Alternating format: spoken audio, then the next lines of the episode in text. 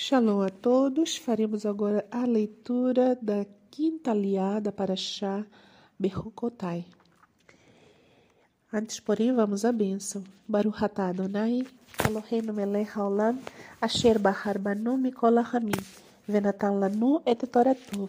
Baruch atah Adonai noten a Torá.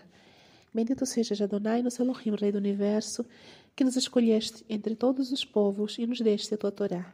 Bendito sejas tu, Adonai, que outorgas a Torá. A Paraxá, nessa quinta aliá, inicia no capítulo 27, no versículo 16, e vai até o versículo 21. Diz assim: Se uma pessoa consagrar a Adonai parte de um campo pertencente à sua tribo, a avaliação será de acordo com a sua produção.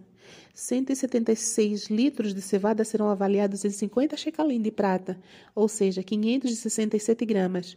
Se a pessoa consagrar o campo durante o ano de Yovel, essa avaliação prevalecerá. Se, no entanto, ela consagrar o campo depois do Yovel, o Kohen deverá calcular o preço de acordo com os anos restantes até o próximo Yovel, com a redução correspondente à sua avaliação.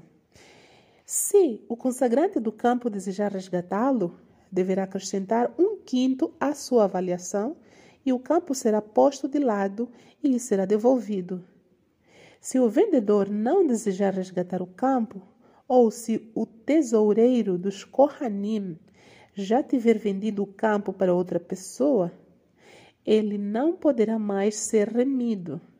No entanto, quando o comprador sair do campo no Yovel. Ele será sagrado para Adonai, como o campo consagrado incondicionalmente.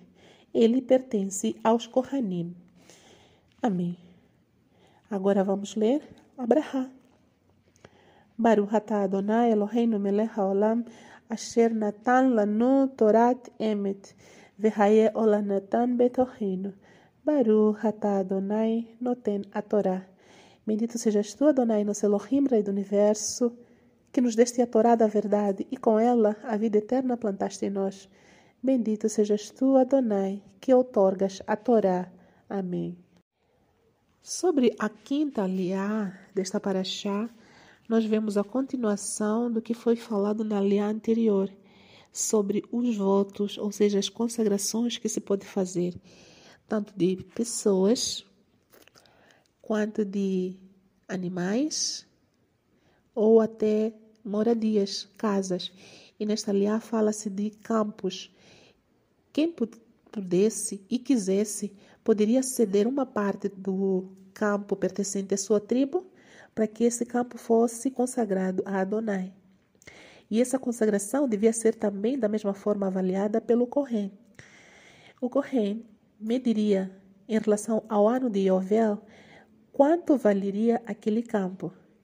E da mesma forma como vimos na aliança anterior, o Eterno sempre deixa para nós um antídoto, de modo a que, quando nós fizéssemos algo precipitadamente, um voto, poderíamos ter a chance de voltar atrás, ou seja, retirar o voto com o acréscimo de um quinto do valor que foi previamente estabelecido, ou seja, previamente calculado pelo Cohen.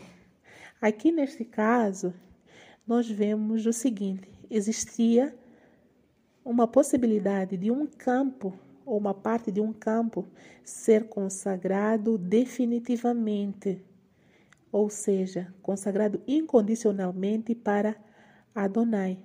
Nestes casos, esses campos não poderiam ser resgatados ou remidos, porque eles iriam pertencer aos Kohanim porque os Kohanim são aqueles que nós sabemos que trabalham no serviço do templo e não têm herança. A sua herança é Adonai. Por isso, quem consagra Adonai, tudo que é consagrado a Adonai pertence aos Kohanim, que trabalham para servir diretamente no lugar sagrado. Mas, se a pessoa quisesse resgatar o campo antes do ano do Yovel, ela poderia Simplesmente deveria acrescentar um quinto do valor previamente estabelecido. Assim termina a nossa liá desta quinta, quinta liá. da Parashá Berukotai. Amém.